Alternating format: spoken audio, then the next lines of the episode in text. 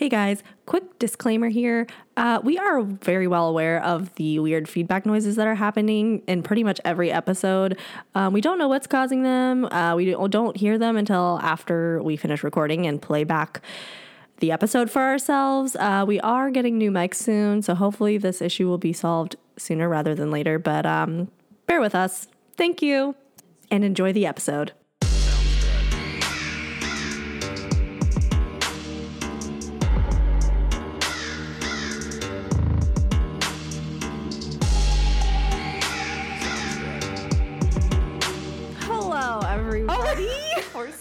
I just started it. Oh, okay. Hey, guys. Hi, guys. Hey, welcome this way. Sorry, we're a little chaotic today. Welcome to Don't Fuck with Ghosts, the podcast about all things haunted, spooky, and supernatural. We are your Blow Sisters. I am Greer. And I am Betsy. And when we say Blow Sisters, we are saying blhost with a hard T. B-H-L-O-S-T. Yeah. Not blow. We've gotten told that people have thought that it says that we're saying blow sisters, but no. That is not the case. It is blhost. But thank you to the people who pointed that out, because this is apparently an important correction that we've needed to make, or clarification. Yeah. So thanks guys. And if you're tuning in for the first time and don't know what blhost sister means, then we will redirect you to episode 2 where we explain it. Yeah. Okay, guys, we have a big announcement, and it's not what you think. Greer has officially descended into the pit of Zach Bagans. Oh, I was like, what is going on? Yes, I will get into this during my portion, my story today, but it's a journey that I took in researching for my story. And now she stands Ghost Adventures. I mean, I wouldn't say that, but... I wouldn't call him my mortal enemy anymore. I think we could be frenemies. Frenemies, yeah. He's definitely an idiot. But he entertains you, though. Yes, very entertaining. We'll get into that later. Perfect. And now to our actual announcement. Yeah. Before we get into today's episode, we have some business. Yes, we do. To talk about. We officially have a Patreon. Woo! Which is super exciting. Yes. We have different tiers. And we actually have 3... Are they called patrons? Patrons. Yeah. Mm-hmm. We actually have 3 patrons. So huge shout out to Nikki, Laura, and Brittany for being the first to subscribe to our Patreon. It's so awesome that you guys want to support us, and thank you so much. Yeah, seriously. I can't believe it. I can't either. When we got the email saying we had a new patron, I was like, what the fuck? There's no way. So thanks, you guys. That is really extremely... Thank you so much. And one of the perks that you can get is a shout out on our future episodes. So thank you guys so much. Yeah. And you can also get access to bonus content, which it can be really anything from like Q&As with us to... Like behind the scenes stuff. If we do get more patrons with that kind of access, we'll probably like poll to see what they want, because we want to give you what you want. Exactly. So yeah, that's our actual big announcement. Not just me, not Zach Bagans, just Greer's undying love. Quickly, I learned it's Bagans. Oh, is it? Well, that's how he said it. I like Bagans better. I do too. It makes me think of Frodo Baggins. Okay, I'll just call him Zach Bagans then. Okay. But anyway, we also, before we dived into our stories today, wanted to talk about some like upcoming current spooky shows and movies. Because if you guys haven't been to the grocery store lately, or the CVS, or any kind of store... How's Trader Joe's looking? Actually, Trader Joe's is not fall. Trader Joe's is still firmly summer. Wow. But I went to this grocery store today... Halloween, Thanksgiving, everywhere. Wow. In the green. Even Thanksgiving? Yes. I saw Thanksgiving cards. Oh my God. Yes. So it's still hot outside, but we want to get into this spooky fall mood. It may be 90 degrees in the Washington, D.C. area, but spooky season is right around the corner. Mm-hmm. And we're already diving into some of the shows that we're watching. Yeah. So if you are like us and are obsessed with Pretty Little Liars, I watched it in high school when it was like actively coming out, like the original, and I read the books. Yes. I would come home and just like immediately go to my room and read the books. It's so good. But there's a new show out called Pretty Little Liars: Original Sin. And I forgot to mention that Greer and I rewatched all of Pretty Little Liars last year. Yes, I watched it. So I had watched a few episodes when it first came out when we were in high school. But, I'm sorry, high school or middle school? It came out in high school, finished when we were in college. Correct. Yes. Okay. So I'd watched a few episodes when it first came out in high school, and then like I never really got that into it. And then we did we have maybe 9 episodes left. Yeah, we're on the last season. Yeah, full series binge in 2020 and 2021. And then last year I read the first 8 books in the series. I think there are like 16 books now. There was originally only supposed to be 8, and then they were so popular that she kept writing more. So I am like a late bloomer PLL stan, but the new show Original Sin is honestly so good. I'm like very shocked with how much I like it. Yeah, because I wasn't expecting to like it. I thought it was going to be like not as good. And it's very different from the original. Like it feels much more spooky. Like the original felt more like a drama, and it did have a lot of spooky aspects to it, but this feels like a constant like Halloween movie. Yeah, it does. They definitely take a lot of different like horror movie tropes and use it in their plot and the way the show is designed, and it's like riveting. And the other nice thing about it is that unlike Pretty Little Liars, the original series, where it'll take you like 20 episodes to learn a critical piece of information, like it moves very quickly. It does. Yeah. And so I haven't finished the first season. I haven't either. I have 2 more episodes to go. So it seems like we're going to get some kind of resolution at the end of 10 episodes, even if it's not like finite resolution, but it moves quickly and you learn a lot more, a lot faster, which is more satisfying. Yeah. And this isn't giving anything away, but it's funny because in the original Pretty Little Liars, A is like another tween who's like goes to school with them and everything, and like the first one was Mona, and she was like bullied by the main girl, and so like it was kind of her pulling revenge on them. And then in this show, A is literally Michael Myers. Yes, it's like it seems to be an adult, like a massive adult man, like who you like see. Yeah, it's not just somebody hiding behind a phone screen. It's like a physical person that you see in a mask. Yeah, it's really fun. Yeah, so I loved that aspect of it.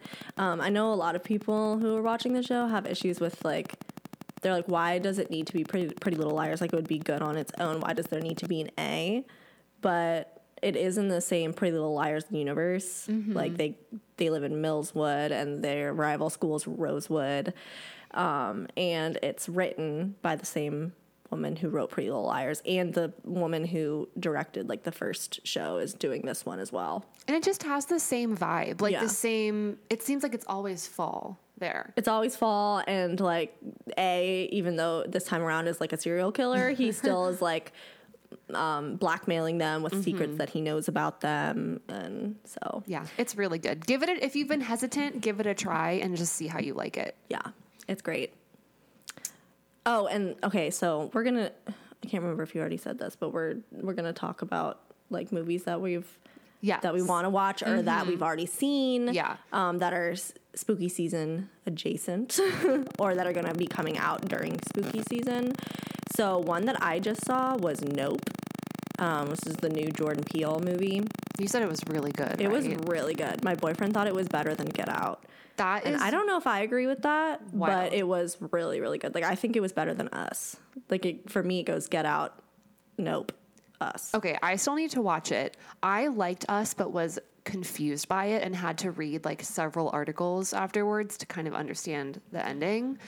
Is Nope similar, or do you kind of get it right away? It leaves a little to mystery, but there's a pretty finite ending to it. It's not nearly as mysterious as the ending to Us. Okay. Like, you're like, what? No, this one it's pretty finite. And this isn't giving anything away, but it's about aliens.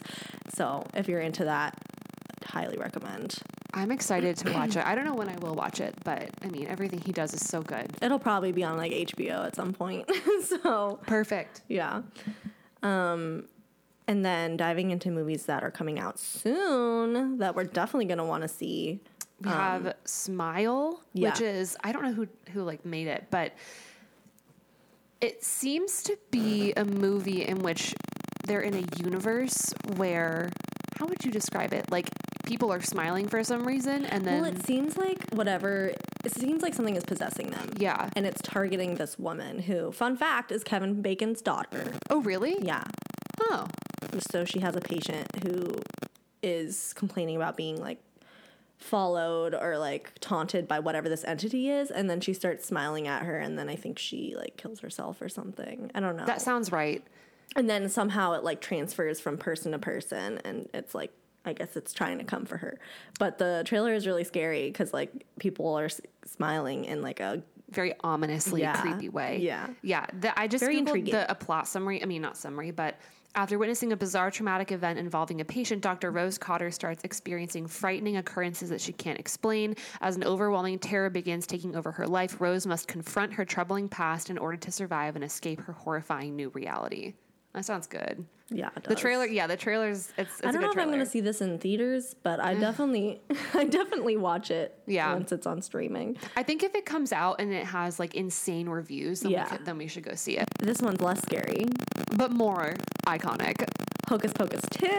Woo! And that's coming straight to Disney+, right? I think so. Yeah. Oh, I'm so excited. The original three are in it, correct? Mm-hmm. Yes. Oh, my God. You know, I was originally skeptical. I was like, this is not going to be nearly as good as the original, and it probably won't be, but the trailer did make it look really good. It really did. And also, just everyone wants that dose of nostalgia anyway, so even if it's not amazing, like, we're all still going to watch it, and it's still going to make us excited for fall and Halloween. For sure. And speaking specifically of Halloween, the final installment, thank God, in the Halloween saga, right? Halloween Ends is what it's called, is coming out this fall. Yep.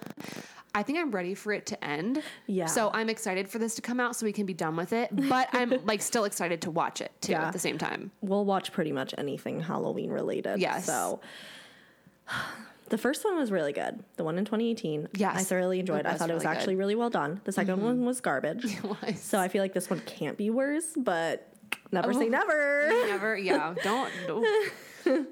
So, yeah, that's exciting. And then the rest of these movies on here, I don't know about, so you can take over from here. Okay. So there's not a whole lot left, so we'll be done with this segment shortly. But one, I found, like, a list of movies that are coming out, in, like, this fall and then into next year. The next one, you actually do know. It's called Pray for the Devil, and it's the movie about the nun who tries to become an exorcist. Yes. That looks really good. Mm-hmm. And then Knock at the Cabin is the other M. Night Shyamalan movie. Oh, the one with Rupert Grant, Dave Bautista, and then it was Jonathan Groff was the third one I was trying to think of. Who is that? He was in Mindhunter, which is about the FBI coining the term serial killer and doing all of those investigations and interviewing actual serial killers and like trying to figure out what makes them tick. Is he a singer? Yeah, he was on Broadway. Okay, that's what I know him from. He did Glee. Okay, and he was like in the debut cast for Spring Awakening with Leah Michele. Oh, yes. Okay. Yeah. Very talented. And we learned that this movie, because I'm remembering this now, is supposedly going to be shot in one take. Oh, yeah. Yeah, all one take. So no cuts, nothing. They're going to be going insane. Mm-hmm. So that'll be really interesting. Yeah. And then the last one I have written down is do you remember when in episode 2 when I was talking about how it'd be interesting to see if they remade The Exorcist, how it'd be today? Are they remaking it? So they're not remaking it. It's going to be, I think, a sequel of some sort. Interesting. And what's the name of the girl? Reagan? Who played her? Oh, Linda Blair. Oh, maybe it wasn't. Hold on. Ellen Burstyn. Was she the mom? I don't know. I will Google it. I think she was the mom. That's probably true. Ellen Burstyn was the mom. She is reprising her role, and Leslie Odom Jr. will also be joining the cast. Oh, he's in something else that's coming out. I don't know what it is, but he's been busy apparently. Yeah. Okay, that's cool. Yep. So there's a lot of spooky content coming out both this fall and into next year. So it's so good. We have a lot to look forward to. Okay. Well, that's the intro stuff we wanted to do. Yeah. Getting excited for spooky season.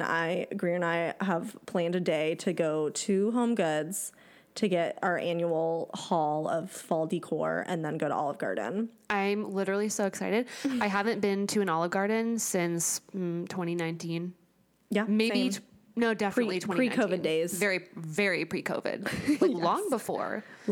I went to Olive Garden on my 21st birthday. That was not the last time you went to Olive Garden. No, but I'm just saying that's how I celebrated my 21st birthday. What did you get to drink?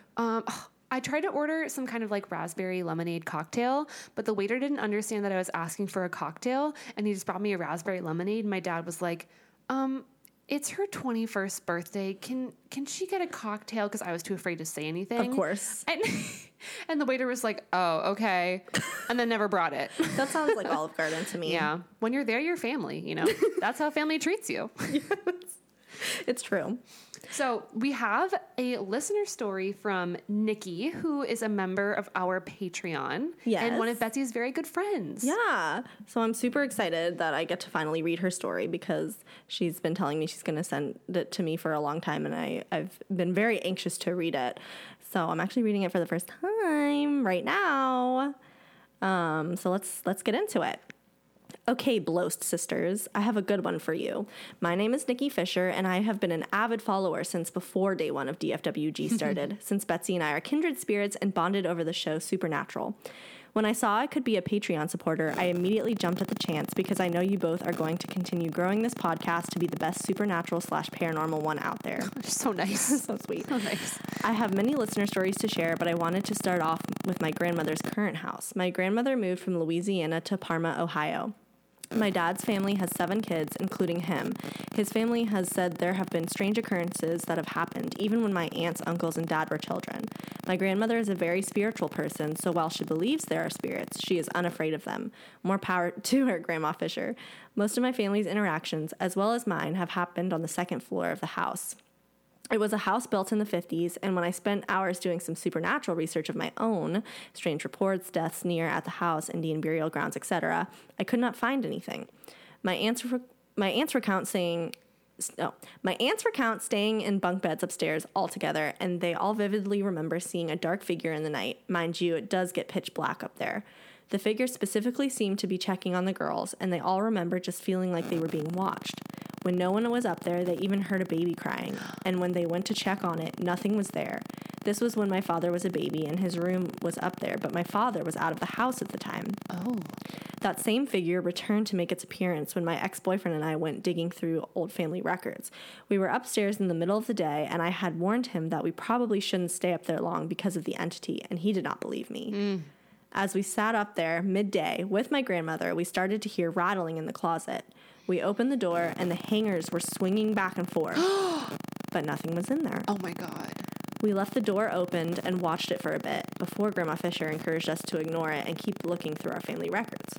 Not even 5 minutes later, as I was mentioning theories on what the entity could be, we had the lights start to flicker on and off. Oh, my God. I firmly told it to leave us alone, and the lights returned to normal. After that, I wanted to go downstairs. We picked all the records up and moved down to the first floor. We were just about to start again when my ex realized that he left his phone upstairs. Mm. Uh-oh. I, like the smug girlfriend I am, sent him back upstairs with not a care about his hesitancy, because after all, he was a non-believer, so there wasn't anything up there anyway. I love that. After a minute or so of him going upstairs, I see him come back down, white as a sheet. I asked him what happened, and he explained that he went into the room, and the closet door, which we did not shut, was closed. As he picked up his phone, which was in the middle of the floor, he turned to leave. There is a mirror at the end of the hallway. Oh, God. No. Mirrors. Oh, leading into the room where we were. In the mirror, he saw a dark figure standing behind him, and when he turned around, nothing was there. As he turned to look at the mirror again, the shadow also disappeared. He ran quickly back to the first floor, and I had the biggest shit-eating grin on my face. I always do believe that the non-believers get messed with more than the believers, so it served him right. All that being said, I talked to my Grandma Fisher about it. I talked to my Grandma Fisher about if she was afraid of the things upstairs, and she strongly feels protected by her faith in her God, and that is all she needs. She refuses to leave the house and... Grandma Fisher. Oh. She refuses to leave the house, and to this day, I believe that the leave it, move. I think that's what she means. I think that's what that means. Okay, that's a little better. I believe that this thing only stays upstairs because of her connection and faith being strong enough to keep whatever the entity is away from us.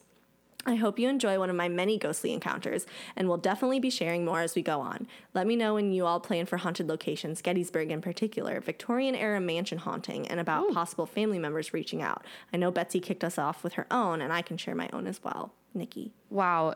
Nikki, I just want to say I completely agree with you. Like, the ghosts are going to mess with the people who say they don't believe. So why not just believe? Right. You're protecting yourself. Exactly. I completely agree with you. Tip numero uno. Mirrors are so scary. If you believe, then you can protect yourself. Exactly. You can prepare at least. Yeah. You can try. Exactly. Oh, that was such a good story. Mirrors really scare me. That's what one of the tips we'll probably put in at the end of one of our episodes is to cover the mirrors.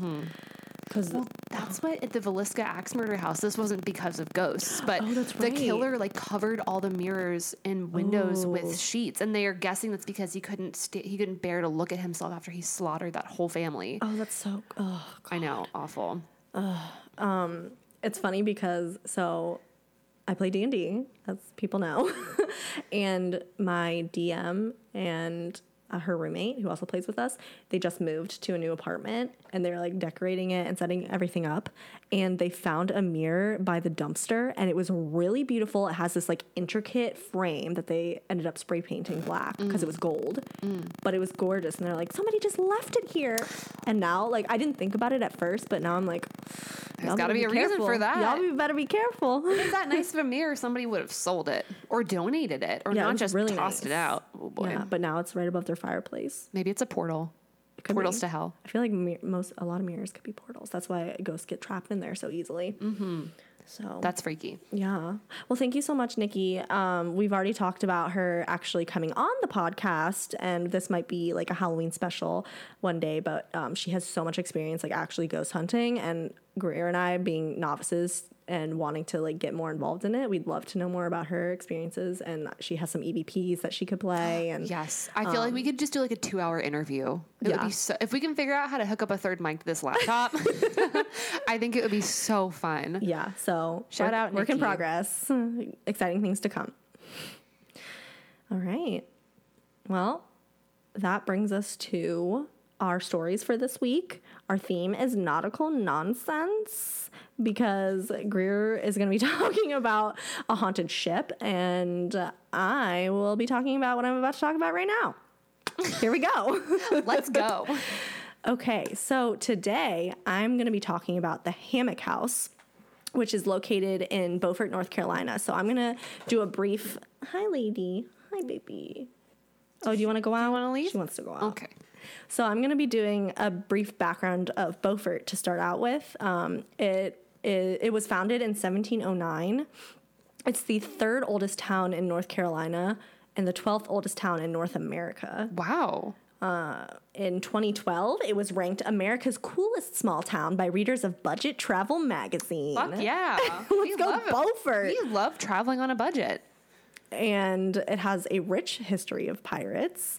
My family goes to the Outer Banks every year for summer vacation, and we try to go to Beaufort at least one of the weekends we're down there, and it usually falls on their annual Beaufort pirate invasion, where they have like vendors set up and everyone's dressed up like pirates, and they're selling like leather goods and food. And then we always miss this, but at some point during the weekend, they have an actual, like, pirate invasion reenactment. Stop. Yes. That's amazing. It's the best thing ever. Wait, quick question. When you were young, did you ever read those, like, wizardology, Egyptology, piratology books? That sounds really familiar, but I don't think I did. Okay, I'll find a picture of it later. I was just curious because I read those and had my pirates obsessive phase. So I have the mermaid one. The mermaidology. Are they like the big books? The big ones, yeah. Yeah, yeah. Oh. I had the mermaid one and the fairy one. Okay. And they had the like the little trinket like figurines. Mm-hmm. Yeah, yeah. Fairy and mermaid. Well, I'm excited because I had a pirate phase as a child. So. Nice. So. In addition to pirates, in the later part of the 18th century, Beaufort was a busy commercial port connecting North Carolina to the colonies in the Caribbean, to New England and Canada, and back across the ocean to England. So it was very much a port city. So now we're going to get into the Hammock House. It's the oldest house in Beaufort and one of the oldest houses in the entire state of North Carolina. It was built sometime in the early 18th century, before the town had even been established. It's a large 2-story white house with wraparound porches on each level. I'm going to show you a picture. It's really pretty. It's been restored at this point, so it doesn't look like dilapidated or anything. It's really pretty, and it's like Caribbean style. I love wraparound porches. Oh, yeah. This is it. Ooh, that's so... Oh, my gosh. The porch is on both levels. Mm-hmm. Yep. That's so nice. Yep. Beautimous. Mm-hmm. And hammock is a slightly antiquated word for a low hill or fertile raised area. So before the town was built up around it, the low rise on which the hammock house stands was noticeable enough that it was used as an aid to navigation for ships coming in from the sea.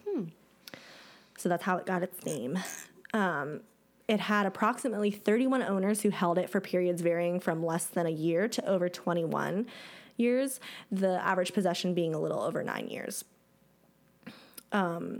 Its original use was presumably as an inn, serving as a resting place for people passing in and out of Beaufort, and it wasn't uncommon for guests to cause trouble, but none more so than possibly the most famous visitor of all, a one Edward Teach, better known as... Blackbeard. Pew, pew, pew, pew, pew. Pew, pew, pew. Sometimes I forget that he was real. Yeah, he's a real person with a real name. That's so cool. It's funny because in Scooby Doo, they have a character named Redbeard who's supposed to be like Blackbeard. So when I think of that, I'm like, yeah, Blackbeard sounds like a cartoon character, but he was a real person. Crazy. And very violent, which brings us to the dark and mysterious happenings at Hammock House that give its rich, if haunting, reputation. Nice. During one of Blackbeard's stays at Hammock House, he was with one of his many wives, who happened to be an 18-year-old girl, who, according to many accounts, didn't particularly like her husband. I wonder why, because he allegedly married and kept her against her will. That tends to be a reason not to like somebody. Yeah. Seems on brand for him, though. Her resistance raised Blackbeard's legendary anger. A heated argument took place that resulted in Blackbeard murdering her by hanging her from an oak tree behind Hammock House. Oh, and he then buried her body under the tree itself. Oh, my God. In 1747, the then owner of the house, Richard Russell Jr., returned home from a voyage. He was not a nice man and pretty violent in nature. And when he returned, he ended up taking a slave up to the attic after... and then I put in parentheses, probably mundane wrongdoing that pissed him off. But the slave went into fight or flight mode, panicked, and shoved Mr. Russell, causing him to tumble down the attic stairs and break his neck. Nice. Yeah. And die, I'm assuming. Yeah, okay. He died. I guess he died. Can't break your neck and not die, right? No, okay. I mean, can't. No. He died. Okay, nice. Yes. The next owner did her part to uphold the reputation of the house. She was engaged to be married to a British Navy captain, but after a miscommunication turns lethal, the home's gruesome reputation is only amplified. So I found this in one of my sources that I used. I forgot to list my sources this time. Sorry, guys, but they will go in the episode notes. So I'm going to read that article now. It's short, don't worry. Among the captains who commanded the ships sailing in and out of the waters before the Revolutionary War was a certain Captain Madison Brothers. Madison Brothers was reportedly an able and competent captain and merchant who grew wealthy from his trading along the paths of the Atlantic. But Brothers did have one flaw. He was said to have a fierce temper, and he would fly into a rage at the least provocation. For this, Madison Brothers earned the nickname, quote, Mad Brothers. As he grew older, Mad Brothers decided that the time was approaching for him to get married.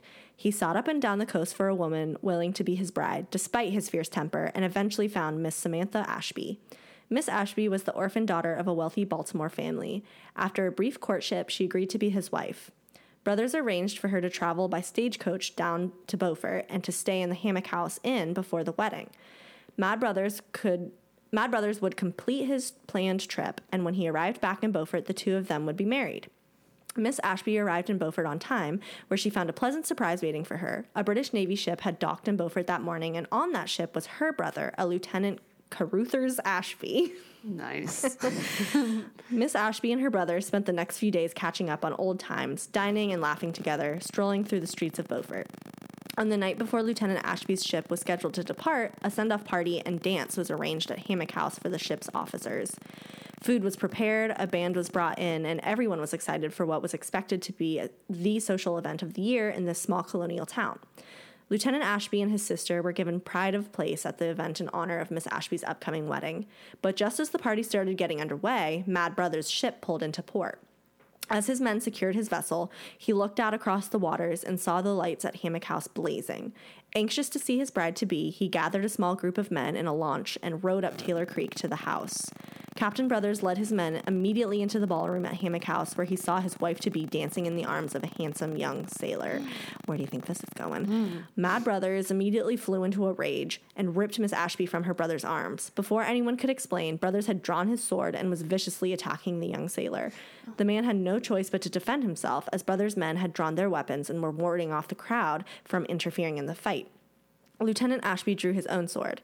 Brothers' rage was so great that he was deaf to the cries of everyone in the room to the terrible mistake he was making. He slashed madly at Lieutenant Ashby, who did his best to keep Brothers' blows from striking, but did not want to harm the man who would soon be marrying his sister.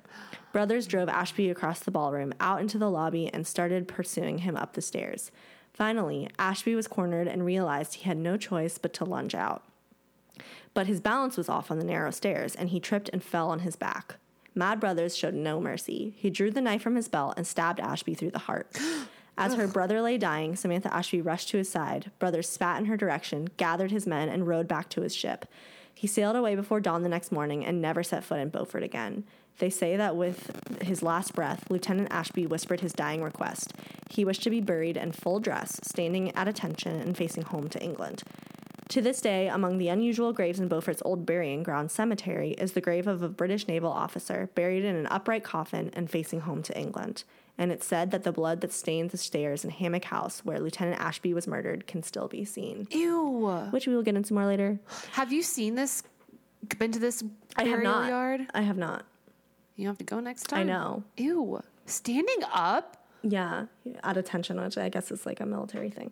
So do you think his body is just like it's decomposed, but do you think it was just like crumpled inside the coffin and yet the coffin was standing up, or do you think they affixed him? Isn't it a thing that like when you die, your body stiffens? Yeah. Oh, so like they probably put him into that position until he got into that condition. Ugh. Yeah. Mm. That's such a sad story. I know, it's really sad. But by 1862, the Hammock House already had a bad reputation, site of multiple famous murders, duels resulting in the death of at least one participant. Mutterings that the house was haunted had already begun. On March 23rd of that year, its reputation would be cemented. The citizens of Beaufort discovered that during the night, Union forces had claimed control of their town. 3 Union officers came upon the now abandoned Hammock House and thought it would make a good outpost. They went to inspect it and were never seen alive again. Oh, shit. It wasn't... Oh. I said again, but that's a lie. They went to inspect it and disappeared out of thin air. That would have been a better way to quote that. It wasn't until approximately 50 years later in 1915 that workmen digging near the back porch discovered their remains. Wow. So they were found, but they were dead. But no one knows. But nobody knows how. They just disappeared. So they went in there and then somehow ended up in the ground. That is horrifying. Yeah. So there must have been people squatting in there. Maybe. Or ghosts. Yeah. Ghosts put them in the ground. Ugh. Yeah. So during the Civil War, the building was used to house Union troops, including the famed Buffalo soldiers, who were Southerners who had joined the Union forces. Anyone who spent time in the house felt uneasy, especially amidst the unknown fate of their missing comrades. The reputation of the house spread until after the war, when it was once again abandoned. And for many years, the house was vandalized and neglected. So now we're going to get into the hauntings. Woohoo! So...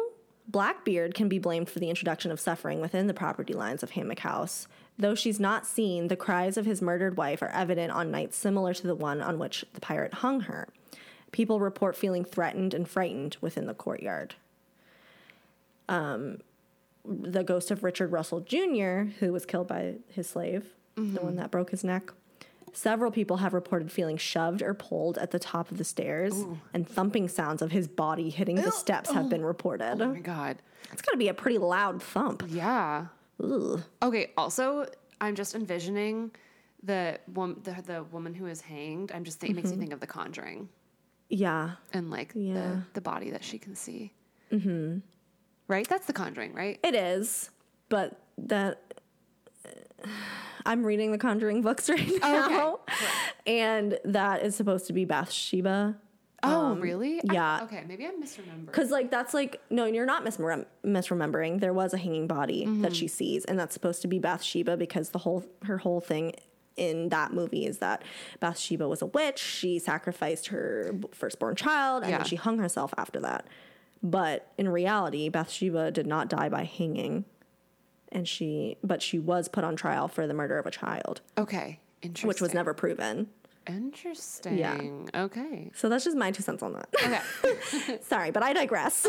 Anyway, back to the Hammock House ghosts. The man who was killed in the duel.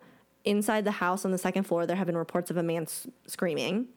Mm-hmm. And several have reported feeling threatened and afraid on the spot, even before they noticed the large stain on the floor. Ew. And no matter how many times it has been sanded, scrubbed, or painted over, the bloody stain continues to resurface. No way. Yeah. As in, like, it'll disappear and then come back? Yeah. Resurface? And I don't know if it happens in front of people's eyes or if they just go over time. They go and then they come back and it's back. That's so fucking scary. Yeah. It's like he's like keeps reminding people over and over that this happened to him. Mm-hmm. That's wild. So today, Maurice Davis is credited with restoring the house to its original state while researching his book on the house's history titled The History of the Hammock House. Now the home is privately owned, and it seems the residents don't mind the ghosts and enjoy living in a house with such a colorful past. The rooms are said to be furnished to match the history of the house wherever possible, and one wall is even covered in commercially produced images of the house, including an old advertisement in which Sears used the house to sell their exterior paint. Oh my God. That's so interesting. It's privately owned. Yeah, so you can't tour it, unfortunately. I was going to ask if it was a museum now. No, you can't tour it. Wow. Yeah, but you can go look at it from the outside. So next time I'm there, I'm going to go find it because it's pretty close to, like, where we go parasailing and stuff. Like, you just walk a little bit ways down. So definitely going to find that in the cemetery. Nobody's going to go with me, though. Lame. Yeah. Well, invite me and I'll go. Okay. Is it is it talked about in Beaufort? Like it's a well-known landmark, a historic, right? So I'm going to get into that. So even though it's a private residence and can't be internally toured, the house still remains a stop on both the Historic Homes Tour of Beaufort as well as several haunted walk tours, including the Beaufort Ghost Walk, which I want to do, but we're never there at night and nobody would go with me again. So, but on the Beaufort Ghost Walk, your guide is a pirate, somebody dressed up as a pirate. That's fucking amazing. They regale you with chilling stories of ghost ships, haunted houses, and interesting histories of the Beaufort area. You will hear about some of the unexplainable encounters experienced by both guests and guides during the ghost walks of the past. And the house was featured on the show Ghost Lab in 2009, Season 1, Episode 11, The Ghost of Blackbeard. So I actually watched this one for my research, and it was... It was highly amusing. I don't know if it was as amusing as Ghost Adventures, but because these guys seem, at least, they're probably just as amateur as Ghost Adventures, but Ghost Adventures has a much higher budget. Yeah. But these guys were very funny. It's hosted by two brothers, Brad and Barry Kling. Amazing. I think that's their last name. Yeah, Kling. What channel is it on, or was it on? I want to say Sci-Fi. It's on Discovery Plus. Okay. But yeah, I want to say Sci-Fi. But the owners actually let them in the house. So, like, at this point, the owner, it's already privately owned. Mm-hmm. And the owners heard, this is, like, their encounters that they mentioned on the episode. Owners heard a woman crying from an unknown source. So that's, like, the ghost of Blackbeard's wife. Mm-hmm. And there was an apparition of a woman in blue at the top of the stairs. She appeared translucent, and she said to a former guest, "This is my time. Can I have my time now?" And then disappeared. What? It's like a portal to the other side. Oh. Like, that's what makes me think of. Wow. And then activity is apparently heightened during a full moon, which makes sense. Mm-hmm. So the team decided to run tests during the high tide with the influx of lunar energy. Smart. And when they did this, like, right at the peak of high tide, the emotion detector that they had set up was ripped off the bathroom door on the third floor. Holy crap. there was a 2.9 EMF reading. So if that... What is that? Oh, we don't know. So I think the base, what they said on the show, the baseline is like 0.4. So that's pretty high. Oh, shit. Yeah. I wonder what the highest it can go to is. Well, there was like another one that they did that it was like in 4 something. So wow, maybe it's on a scale of 5. Maybe. Okay. I don't know. They did collect a few EVPs. They heard a male voice say, "Come here." Ew. It was so freaky. It was like, "Come here." Ew, like you could hear it very clearly. Yeah. Mm-hmm. And then there was another one that was a woman's voice that was less clear, but what they did hear was the rings. Like they, the rings? Like she was talking about rings. Like jewelry. Oh, so because of this house is tied to Blackbeard and other pirates, the team decide to dig into the yard to see if there's any buried treasure. Oh, fools! And the owners let them do this. Yeah, oh but they God. Had to like get the home like scanned and like the surrounding area scanned to make sure that they weren't going to dig into any electrical wiring or anything. Oh my God! So. Okay. But oh Jesus. Yeah, so legend says that Blackbeard was known to kill a crew member and bury them on top of his hidden treasure so that Lady's very excited. But he was known to kill a crew member and bury them on top of his hidden treasure so that their ghost would guard said treasure in the afterlife. What? I feel like if I got killed by someone, I wouldn't really be tempted. I wouldn't want to guard their treasure. Unless like he like put a curse on you and you have to, and like that's your own personal hell. Oh, actually that makes a lot of sense. Yeah. Okay, that's fine. So they got another EVP that said, let's just say they were watching us. That's really long. Yeah. And they played it a few times, and I couldn't really hear it very clearly, but I did hear, like, the watching us bit. Ew. And it was the same male voice as the, "Come here." Ew. And obviously no treasure was located, and they almost did indeed hit the water line. Oh, my God, wait. I feel like I would love these two men. Yeah. It was an entertaining episode, to say the least. Didn't you say they kind of reminded you of Sal from Impractical Jokers, like a little bit? Yes. Amazing. Aesthetically, yes. They weren't as funny, but they were like, yes. They looked like Sal. Yeah, uh-huh. And I don't know where they're from, but they didn't have like a thick New York accent or anything. Yeah. But it wouldn't shock me if like they had opened their mouth and they sounded like they were from New York. So my final thoughts are that from pirates and bloody duels to everything that came with the Civil War, it's inevitable that an old southern town with such a violent past would be graced with a plethora of paranormal activity and a haunted reputation. And that is the chilling story of the Hammock House and its ties to Blackbeard the Pirate. Ooh, mic drop. So today I am going to be talking about the USS Hornet CV-12, which I'm just going to call the Hornet because that's too long. It's a retired naval aircraft carrier that is often considered to be the most haunted ship in the United States, rivaling another famous ship that I'm sure we're all familiar with called the Queen Mary.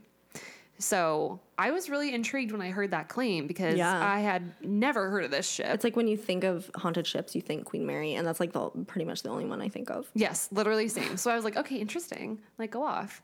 Known as the Gray Ghost, the USS Hornet was commissioned on November 29th, 1943, and had a long career that spanned across multiple campaigns in World War II, the Korean War, and the Vietnam War. And the Hornet also played a key role in the Apollo program.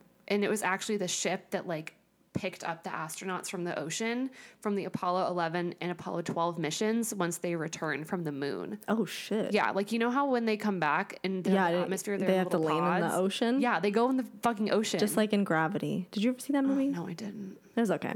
Really? I thought people really liked it. I mean, it was good, but, like, the part where... There's, like, one part where George Clooney is literally, like, floating in space and opens the door, and, like, that was, like, a vision she was having because he had already... Spoiler alert, died at that point. But, like, when I saw that, it's, like, literally, like, her alone in space trying to get back to Earth. Wait, did they show him dying? Like, his body compressing in on itself? No, it was, like, one of those things where he had to let go and then, like, drifted into space, which is, like, in one his spacesuit still. Which is, like, one of my worst nightmares. Not that would ever happen to me, but, like... I mean, never say never. I don't want to... Because you just keep going the same direction. Yeah, I guess, would you starve? Like, what would you die from? I would take my mask off at that point. I don't think I could physically do it. Like, you know how people say that cutting through your finger, or you could bite through your finger, it's the same thing as biting through a carrot? Yeah. I couldn't do that.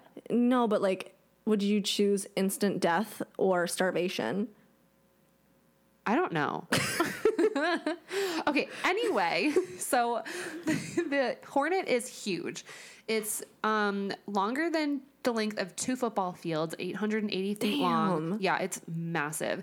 It was designed to hold around 380 naval officers, 3,000 enlisted soldiers, or like, I guess they're still called soldiers if they're in the Navy, right? Shipmen?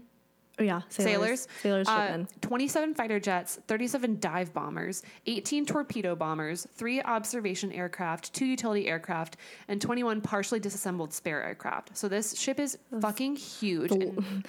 Stacked. Yeah, it is so, so big. Wow. And there were just thousands of people that lived on it, like, throughout its military career. It was eventually decommissioned in 1970 and was eventually designated as a National Historical Landmark and a California Historical Landmark. It's now open to the public as the USS Hornet Museum in Alameda, California, which is in like the San Francisco Bay Area. And since being decommissioned, the USS Hornet has been used as a set for films, TV shows, and paranormal investigations. Mm-hmm. So to paint a picture of the Hornet, there's a brief excerpt from an article called USS Hornet's Ghosts and Spirits Roam the Deck, Observers Say, which was written by Gary Peterson for the Mercury News in 2013. And this just to describe the ship and what it feels like to be in there. The ship's bewildering maze of low-ceilinged corridors and anterooms can make visitors feel as if they're navigating another world trapped somewhere between sea and sky. Rooms stacked floor to ceiling with bunks are eerily quiet. The sick bay, its examination table is covered in fresh linen and shelves lined neatly with medical texts, appears to be in a perpetual state of alert. It seems that around every dark corner are more unexpected curios that add to the surreal. A rotary phone and a manual typewriter on a formica-topped desk, a framed picture of President Richard Nixon, file cabinets with pull-out drawers, each with its own combination lock. So this ship is just, like, huge and extensive, and it has like living quarters, it has like dentist rooms, a medical room, cafeterias, the engine rooms, like, yeah. I was watching videos of investigations and it was giving me Titanic. Oh yeah, like the where all the poor people stayed, that's like what steerage. Steerage. Mm-hmm. That's what it felt like. So old and like very creepy and just very empty. So this ship, when it was in use, was full of life and brimming with activity, in every corner of the ship. And now that it's retired, even though it's a museum, the vast, like, most of the ship sits empty of alive humans, but it's definitely filled with the spirits of dead humans. It's said that the flight deck of an aircraft carrier is one of the most dangerous places to work. Crew members on carriers across the world have died in tragic and terrifying ways. For example, walking into spinning propellers of planes that are like on the flight deck. Like on purpose? No. I don't know. But like, how is it? Just like freak accidents? Yeah, like freak accidents. Jesus. Getting sucked into the jet engine. Oh my God. No capes. No capes. Getting blown off the flight deck from, like, the exhaust when a jet takes off. Like, if you're, like, in the path, you can get, like, blown off the flight deck. Oh, my God. Yeah. So, in addition to that, like, I mean, those are freak accidents. That's not happening every day. But when you have thousands of people living on a naval warship, you're going to have people dying via those tragic accidents, illness, general, wartime casualty, and, of course, suicide, very sadly. So the Hornet was no stranger to death in its years of operation. So that's a bit of background on the Hornet. Now I'm going to get into the hauntings. So in all the articles I've read and videos I've watched, it seems like basically everyone who either works on the ship, so works for the museum, used to like actually serve on the ship as a sailor or a naval officer, historians, guests, everybody, like, it's widely acknowledged that this ship is like super, super haunted. Like, aww. it's not like a taboo to talk about. Like, mm-hmm. Everybody has like had some kind of experience or like feels the energy. Yeah. And it's a pretty common theme among most of these people that they were non-believers before they either visited the ship or started working there. And now that they've worked for the ship or worked on the ship, they're like, okay, no, this is no joke. Yeah. Like everybody has like that one moment where they experienced something. Yeah. And some of the first official paranormal investigations on the Hornet started in the late 90s, and they were conducted by a psychic medium named Stosh Murray. And she worked at a Silicon Valley biotech company for basically her whole career, but then she was also on the side like a psychic medium. Nice. And she was like a very well-renowned one. So she was called to do an investigation at the Hornet because the people who were working there were like, okay, we feel like something's going on. We're kind of worried that it's impacting our like tourism at the museum. So like we want to figure out what's going on here. And before she even stepped foot on the ship, she saw a psychic vision of the engineering room in the ship, which had been sealed off to the public for years. She'd never seen it in person. And in her vision, she was able to give like a pinpoint accurate description of the room, like all the room's details. And so the people were like, okay, like this woman is the real deal because she just described this room and she's never seen it. Before she started her investigation, she asked permission from the spirits to board the ship. They invited her on board because they knew why she was there, and they were welcoming her aboard to do her work. And generally, the consensus that I've found is that the ghosts on this ship are not malevolent or evil. Okay. I'll not talk about this later, but they're generally happy to be on the ship because for a lot of them, minus the ones who like died tragically, a lot of them like working on this ship was some of the best years of their lives. There was like a lot of camaraderie, which I guess makes sense. You'll probably get into this, but did all the documented spirits of people die on that ship, or did they like some of them like return to the ship? So what's interesting is because there have been so many different experiences and so many thousands of people who lived on this ship, as far as I could tell, like they weren't able to ever connect a certain paranormal occurrence to a specific person. Oh, okay. There are like residual hauntings. Those are probably the people who either died by suicide or like had those tragic accidents. They're just stuck there. But a lot of the people who work at the museum believe that spirits have come back because they like loved being on the ship, which is nice. Yeah. Let's see here. Okay. So to help in Stosh's research, she enlisted Lloyd Auerbach, who is a San Francisco Bay Area parapsychologist, paranormal investigator, and mentalist who does performances under the name Professor Paranormal. Oh my God. And he's like had a 40-year academic career, but he also does this paranormal stuff too. And he's been on like Discovery Channel, Sci-Fi, the Travel Channel, etc. Sounds like Bill Nye the Science Guy, but paranormal. I know. He's kind of got an interesting look to him. He looks like a scientist. Yeah. I guess professor. I think this counts as science. Yeah, I mean, you got to take your readings. You got to do your what's the scientific method with your hypothesis. I love the scientific method. But so through their research, they were able to determine on this first visit to the ship, and then I think it was 1999. At that time, that was just their first trip there. They confirmed at least 28 corroborated cases of like spirits and apparitions. So that was 28 separate instances where multiple people had experienced the same exact thing in the same exact location. And like that was just on their first investigation. And they believe that the number of cases is growing like daily. So that supports the theory that people believe that spirits are coming back to the ship because they enjoyed living on there. And Lloyd Auerbach wrote a paper titled They See Dead People, Working with Psychics and Mediums in Spontaneous Case Investigations, which was about the work that he and Stosh did together on the Hornet. So I want to read a couple of excerpts from there, because the work that Stosh was able to do in like contacting the spirits was just really interesting. So he writes, in one enlightening situation, one of the Foundation employees reported being sexually harassed by the ghost of a sailor. She experienced a sailor coming into her office and hugging and sometimes touching her inappropriately. As Stosh had identified one of the apparitions aboard the ship as high-ranking, I suggested that she follow the chain of command and ask the ghostly admiral to order the sailor away from the Foundation employee. We made our way to the location where Stosh stated that the Admiral was most likely to be found. She entered her psychic communication state and explained the situation, then asked for the Admiral... Then asked for the Admiral to resolve it. The next day, I received a call from the employee, who was happy to report that while the sailor still could be seen outside of her office, he remained a distance away from her at all times.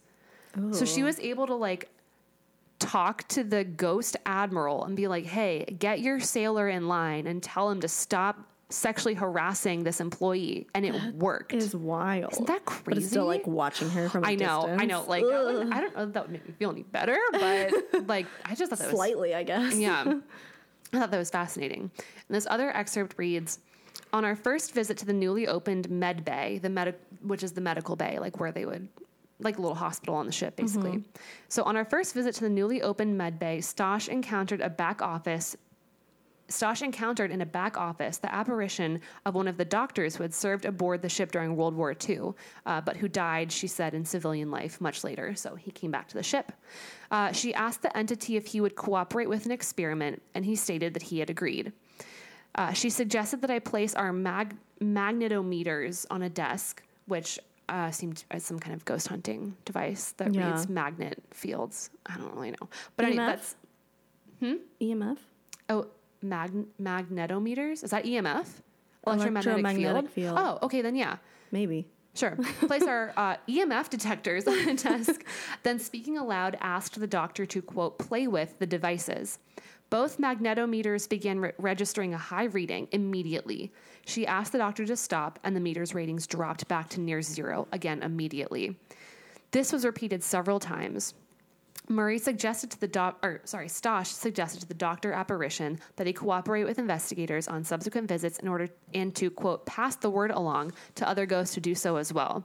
In subsequent visits to the USS Hornet with other psychic mediums, the same experiment has played out in a similar fashion.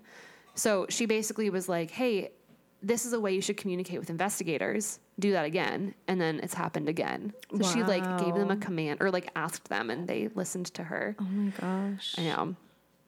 Oh, my next note says, Stosh was able to communicate with the ghosts and impact their behavior. Okay. So most frequently, even though there aren't like specifically named ghosts, most frequently people will hear disembodied voices.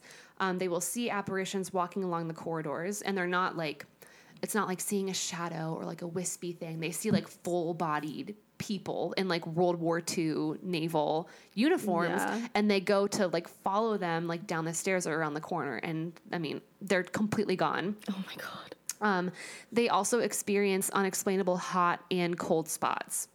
And it's believed that, I said this earlier, but that some, but not all of the ghosts on board the Hornet are residual hauntings. And I already said this, but it makes a lot of sense because of, you know, the tragic and sudden death that might have occurred on aircraft carriers like the Hornet. And it, you know, residual hauntings are where the spirit might not realize that they're dead because their death was so instant. So they're just repeating those same tasks over and over again, with no interaction with the visitors who are seeing them or with like the real world. They're just on a feedback loop kind of. Mm-hmm. So, related to that, people have reported seeing slow-moving spirits who either seem to walk right through them or pass by as if they don't notice their visitors' presences, which supports the residual haunting theory.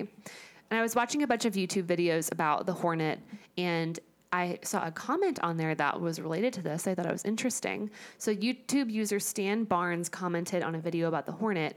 Quote, I slept on board a couple times as a Boy Scout parent chaperone, which seems to be like a thing that a lot of people did. Like Boy Scouts would do sleepovers on the Hornet. The Boy Scouts? I guess maybe since it's like an old Navy ship. Yeah, you're right. I think they were doing it not because of ghosts. More historical historical stuff.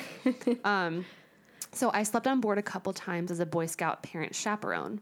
One of the times we did a ghost tour in what I recall was the ammo room or the anchor room in the front or back of the ship.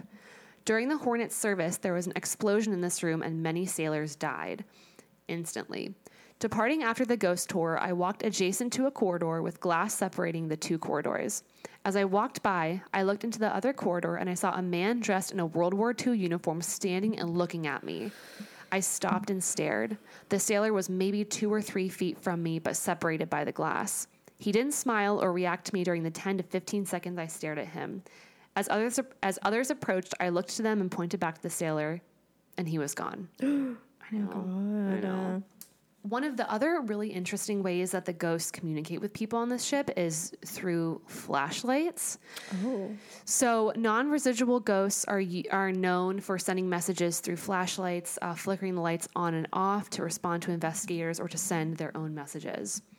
So the USS Hornet Museum volunteer docent named Mike Gordon explained in a YouTube video that I watched how they use flashlights to communicate with the spirits. So like the people who work at the museum will sort of set up these scenarios, try to communicate with them, and this is how it works. They use those kinds of flashlights that, like, you know, the ones that you kind of twist on and off at the bottom? Yeah. So they use those, and he said it's because it's harder for ghosts to operate buttons or switches, but I'm like, ghosts can, like, shove people downstairs, so I don't know about that. But they use those flashlights, and they twist the bottom so that the flashlight is just barely off, and they set it down very gently, and they will ask the spirits, like, a question, like, turn the light on if you are so-and-so, or turn the light on if, like, you are a soldier from XYZ war, and the flashlights will switch on and off depending on if they're giving the answer or not. And an article titled In Hauntingly Good Company Aboard the USS Hornet, which was published in 2020 by Jeff Jardine for the Calvet Connect, he details some of these flashlight encounters. So in the article, a woman named Faye Navarro, who coordinates the ship's haunted tours, shared several flashlight encounters that she'd had while working on the Hornet. So, quote, Navarro spends many nights each year aboard the ship and does not need electronic detection gear or flashlights to know that she is among them. Their equipment, which includes phone apps that pick up voices and electronic devices that detect energy, simply gives them a better chance to understand those who share the room. On this night, a woman's voice said clearly to the docents in the sick bay, or the medical bay, I know you. Oh. They were able to learn that the spirit's name was Samson. They asked him to turn on the flashlight if he was indeed in the room. The light went on. Another spirit identified himself as Fred.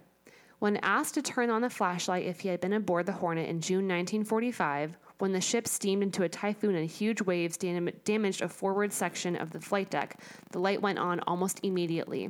Still in the sick bay and questioned about how many spirits were on board, the reply was 200. Asked the same question on the mess deck, a voice replied, there's a whole lot of us. Oh my God. I know. 200 spirits. I bet there's more than that, though. How many thousands of people went through that ship? Yeah, no, it's gotta be more than 200. I think there's more. I mean, 200 ghosts is a lot, though. Yeah. Visitors also widely report seeing mysterious and unexplainable bloodstains throughout the ship's premises. It was like Blackbeard's house. Yep. The ship's sick and medical bay is a popular spot for these ghostly blood sightings. Many of the people who died on the ship died in the medical bay, so you have spirits that are sticking around in that area because I bet you it's so creepy. It in there. Is fucking. It's just so like scary. Abandoned medical facilities, mm-hmm. And because it's in the hull of a ship, like there's no windows. There's no natural light. You're God. Yeah, it's really creepy. Nope. No thanks. So a Reddit user named Exist Specky saw these blood stains. He says, all right, so this story begins when I was about 7 years old. Me and my family were visiting California, and we wanted to go tour the USS Hornet in Alameda. At the time, I wasn't even aware of the paranormal happenings on that ship. I just wanted to go because I was 7 and it was a big gray ship. Cool. I can understand that. So we were walking around the ship and began touring the med bay. I was looking around and I saw blood everywhere on the gurneys and beds. The fuck? I didn't think much of it. I just thought that was a part of the display. So we carried on. When we were leaving, I was talking to my parents in the car, and I mentioned how I thought that the med bay was scary because of all the fake blood. My parents said, what are you talking about? There was no blood anywhere. I was deeply confused, but didn't think much of it and didn't care. Several years pass, and my interest in the paranormal starts spiking. I was very excited to see a Ghost Adventures episode about the USS Hornet, which I watched and I will be recapping very shortly. I was excited to see a Ghost Adventures episode about the USS Hornet because I had been there. It was then when I watched it, I realized what I saw all those years ago. They mentioned that a common occurrence aboard the ship was to see bloodstains that mysteriously vanish in the med bay. I was certainly shook and excited about realizing what had happened in the past and hope I may experience something aboard her again someday. Wow. I know. Blood is so scary. I can't believe he saw that blood. It just makes me think of this, The Shining. The blood coming out of the elevators. Red rum. So anyway, as I mentioned at the top of this episode, despite Zach Bagans once being my mortal enemy, I think he'll be my frenemy now, I did watch an episode of Ghost Adventures that covered the case of the USS Hornet. And you guys, these people are nuts. It's Zach, his cameraman, and another investigator. And first of all, they show up to this ship wearing flight jumpsuit costumes. And they say that it's because they need to, what are they in my notes? He says they need to wear these suits so they can, quote, become the environment and look like the sailors, talk like them, etc., in order to gain their trust. Did they look at anything like World War II naval uniforms? Literally, no. They look, when this episode started, I was like, you gotta be fucking kidding me. These men are goons. Here we go. Okay. So, anyway, I was like, I'm gonna give it a fair shot. So, Zach and his team do an initial walkthrough of the ship. And they talk with eyewitnesses and, staff who have worked on the museum and the USS Hornet. And it's pretty, standard stuff. They're acting normal for most of it until they get to the kitchen. And the kitchen, there's an eyewitness who is down there who is saying, in the kitchen, guys would get frustrated and they would, throw their pots against the wall if, their food was cold or, if they were male aggression. And you can see on the wall that there are, all of these dents from these pots being thrown and just guys being angry men. And then out of nowhere, Zach immediately yells, "Angry dishwasher? Is that what you are? Is that why you're throwing glass pots at people's heads?" And of course, nobody responds. And angry it's just silent. I think he's talking about the people who are working in the kitchen, washing dishes, but he's just yelling and no response, of course. They focus on the med bay a lot, which with all the blood stains, and then they go into a G-force simulator and they're riding around in this simulator because it's part of the museum. And I'm like, don't you have a job to do? Aren't you gonna fight ghosts or investigate ghosts? So then they eventually finally get to the investigation. They're still wearing these flight jumpsuits, and. For skydiving? That's what it looks like, yeah. And it has, their names on them, and he's, so serious about it. Jeez. And so they get locked into the ship overnight, and they have all the lights off. And I don't know, guys. They caught some light anomaly on their night vision camera, and they're like, oh, my God, it couldn't be anything else but, a ghost. And I was like, I mean, I don't guess. I don't really know. But they're kind of running around or they're bumping into stuff because it's completely pitch black. So half of the footage of them walking around with the night vision is them tripping or being like, oh shit, God. Running into things. And then they probably think that's a ghost because they can't see. Yeah, they're being a little ridiculous. One thing I will say though, I think there were a couple of things that felt legitimate to me. But they were in an area of the ship that is supposedly one of the most haunted areas, known as the Bullnose area. And I don't know what that means. I did not explain it. But Zach is taking temperature readings in the air, and his thermometer starts just going crazy. The temperature starts to hover in the mid-60s, and then it continually is flashing to show 66.6 degrees Fahrenheit. Stop. Yeah. Uh-huh. No. It's climbing up slowly, and then it stops at 66.6, and then it'll jump up to 74, and then immediately right down to 66.6, and then it hovers there. Oh, and they're, of course, losing their minds. I mean, as would I, too, to be fair, but, they're just, freaking out.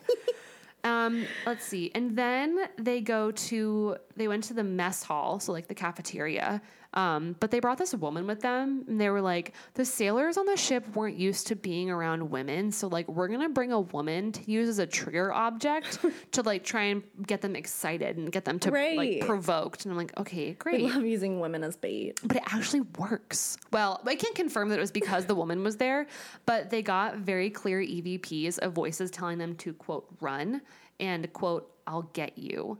So, but it was interesting because in the EVPs that I found for the Villisca Axe Murder House, the people said that while they were doing the recordings, they didn't hear the voices until after the fact. Yeah. But these EVPs, like they were reacting to in real time. They'd be like, oh shit, you said, I'll get you. And they were like screaming. Oh, that's weird. Because yeah, so weird. In Ghost Lab, they did the same thing where they like have it on recording and then listen to it back later to hear if there's any EVP. Yeah, they were like fully hearing it. I mean, maybe there's live. Like different kinds of like EVP recording technology where you can listen to it in real time.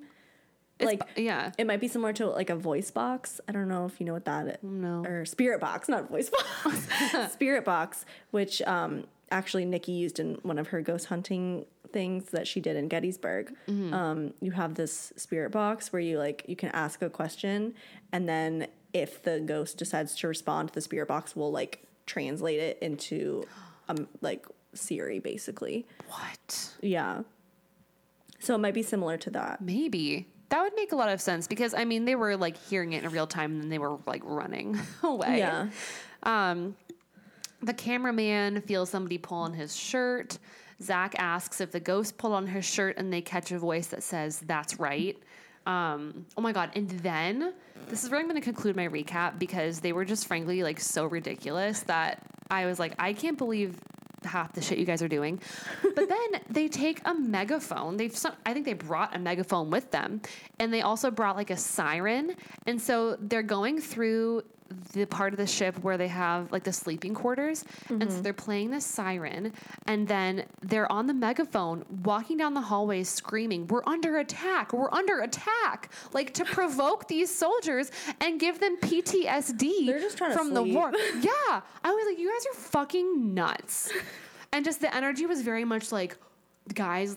It was like very guy energy, freaking out and being like, oh my God, like what the fuck? Like, oh my God, it's ghost. And like they were running around and being crazy. Honestly, it was hilarious.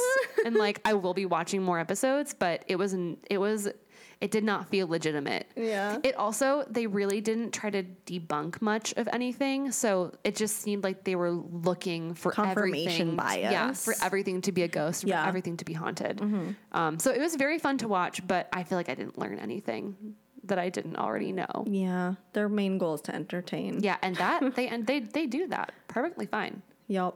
So that is the story of the USS Hornet CV-12 and its mysterious hauntings. And you can visit it as a museum in Alameda, California. Wow. Yeah. That was awesome. Yeah. I knew nothing of that ship. Same. So that's cool. Now I want to do even more research into the Queen Mary though, because I feel like, the Queen Mary was just a cruise ship.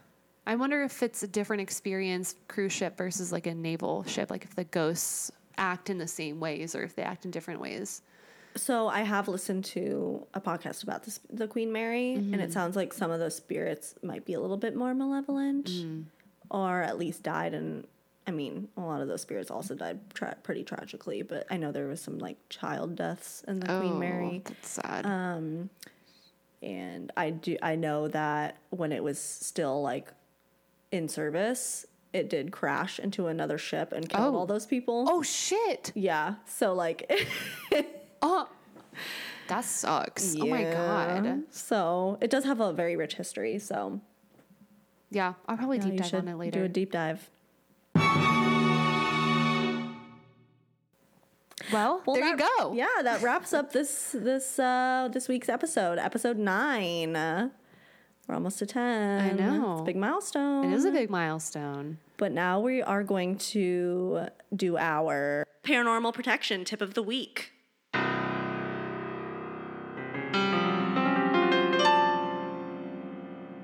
So this week, we're encouraging you to get some white roses because they literally suck activity out of the house. When they dry up, throw them out immediately and rinse salt down the drain to clear out the energy they absorbed. And I can't explain why, but this makes a lot of sense to me. I think it's probably because when I think of white roses, I think of like purity and like cleanliness and clarity and like spring and new life. So it makes sense that something that is so pure and clean would be the first thing that negative energy would go towards. To like sort of infiltrate. Yeah, for sure. So maybe I'll get some white roses. Yeah. And they're so pretty. They are so pretty. They brighten up your space. They smell good. So there you go. Thanks so much for listening to this week's episode, guys. Make sure to follow us on Instagram and TikTok at DFWG Podcast. Yes. And now, like we talked about in the beginning of the episode, you can join our Patreon at patreon.com/DFWG Podcast to get access to special perks at different tiers and join the fandom. Yeah. Join the family. When you're here, when you're family. Here, your family. We give breadsticks. Yes. And make sure to please keep sending us your stories as per usual to our Instagram DMs or our email, which is dfwgpodcast@gmail.com. Please rate and review us on Spotify and Apple. And if you have even more time, you can leave us a little review on Apple Podcasts, commenting what you like about the show, maybe what you don't like about the show. It really helps us out and gets us noticed. But anywho, don't forget to suck up all that negative energy and activity with some white roses, flush it down the sink, and remember to always stay away from Ouija boards. Bye. Goodbye.